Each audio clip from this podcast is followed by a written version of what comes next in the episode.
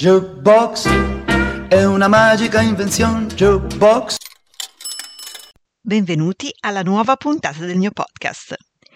Nella vostra routine quotidiana, magari trascorsa nel grigio di una città, sentite il bisogno di evasione di viaggiare lontano, almeno con la fantasia?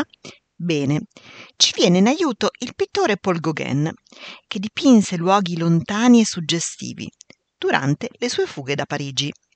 Questo episodio è dedicato ad Alessandra, con tanti auguri per il suo imminente compleanno. Paul Gauguin, prima che un pittore, era un viaggiatore, sempre alla ricerca di nuove visioni e nuove nature da ritrarre.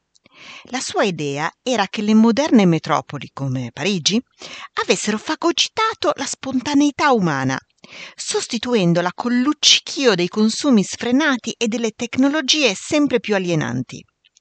Per questo dapprima si trasferì nel nord della Francia, dove osservò per diverso tempo la vita delle campagne bretoni, dove contadine con fazzoletti sul capo ben lontane dalle elegantissime dame a spasso sugli Champs-Élysées si muovevano nel giallo del sole e pregavano ferventi davanti a immagini religiose mescolando superstizioni e scaramanzie.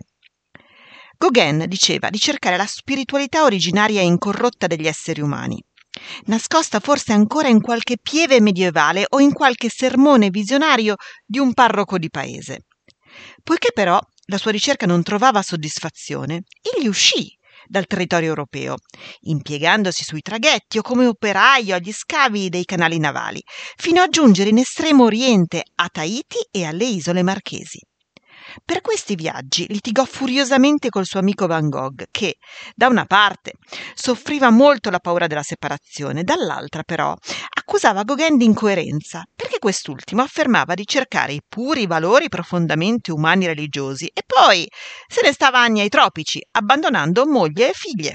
Cosa aveva unito Gauguin e Van Gogh? Inizialmente la comune esperienza con il gruppo degli impressionisti, in cui entrambi erano stati solo parzialmente accolti, due outsider che osservavano la tecnica e i soggetti dei colleghi, ma non ne condividevano pienamente le scelte espressive, eh, sviluppando percorsi indipendenti. Col tempo, le loro due personalità eccentriche e focose avevano sviluppato un rapporto di amicizia e lite alternate, progettando anche di aprire una sede comune per artisti in Provenza. Idea questa, a dir poco utopistica, data l'instabilità di entrambi, e che ovviamente finirono col discutere furiosamente e non rivedersi mai più.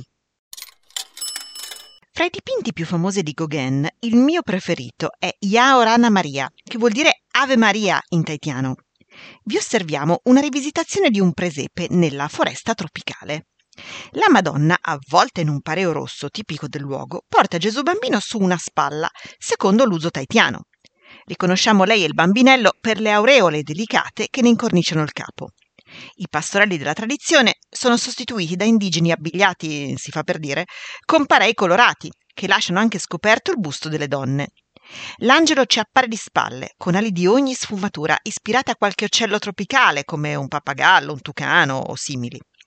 Infine, al posto dei doni evangelici, ossia oro, incenso e mirra, troviamo frutti esotici come banane, manghi e papaie.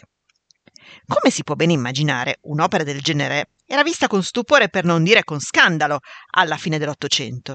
E sì, oggi siamo più abituati a vedere ambientazioni del presepe in contesti di ogni paese, in nome, giustamente, dell'universalità del messaggio cristiano.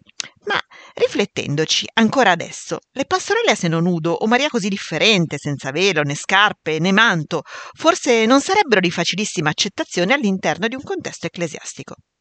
Gauguin era ben conscio di provocare reazioni piccate eh, e questo giocava a favore del passaparola che faceva conoscere e vendere le sue opere. Al giorno d'oggi il nostro sguardo è meno limitato e possiamo quindi dunque lasciarci andare allo spontaneo appezzamento della bellezza di un mondo incontaminato, dalle tonalità cromatiche estreme dei tropici, in luoghi e tempi in cui la maternità di una donna semplice del popolo simboleggiava amore e purezza, e quindi sì, la vera spiritualità. Per oggi le nostre storie di arte ed emozione finiscono qui. Ma se ti fa piacere sentirne una alla settimana, iscriviti come follower cliccando sulla piattaforma di audio che utilizzi e mi raccomando, scrivimi le tue curiosità, ma soprattutto le tue richieste e dediche all'indirizzo chiocciolagmail.com Jukebox si scrive con la J e la K, Jukebox. Comunque trovi il mio indirizzo anche nella visualizzazione della pagina introduttiva che presenta il podcast. Ora ti saluto e spero di riaverti con me nei prossimi episodi. Che la bellezza sia con te.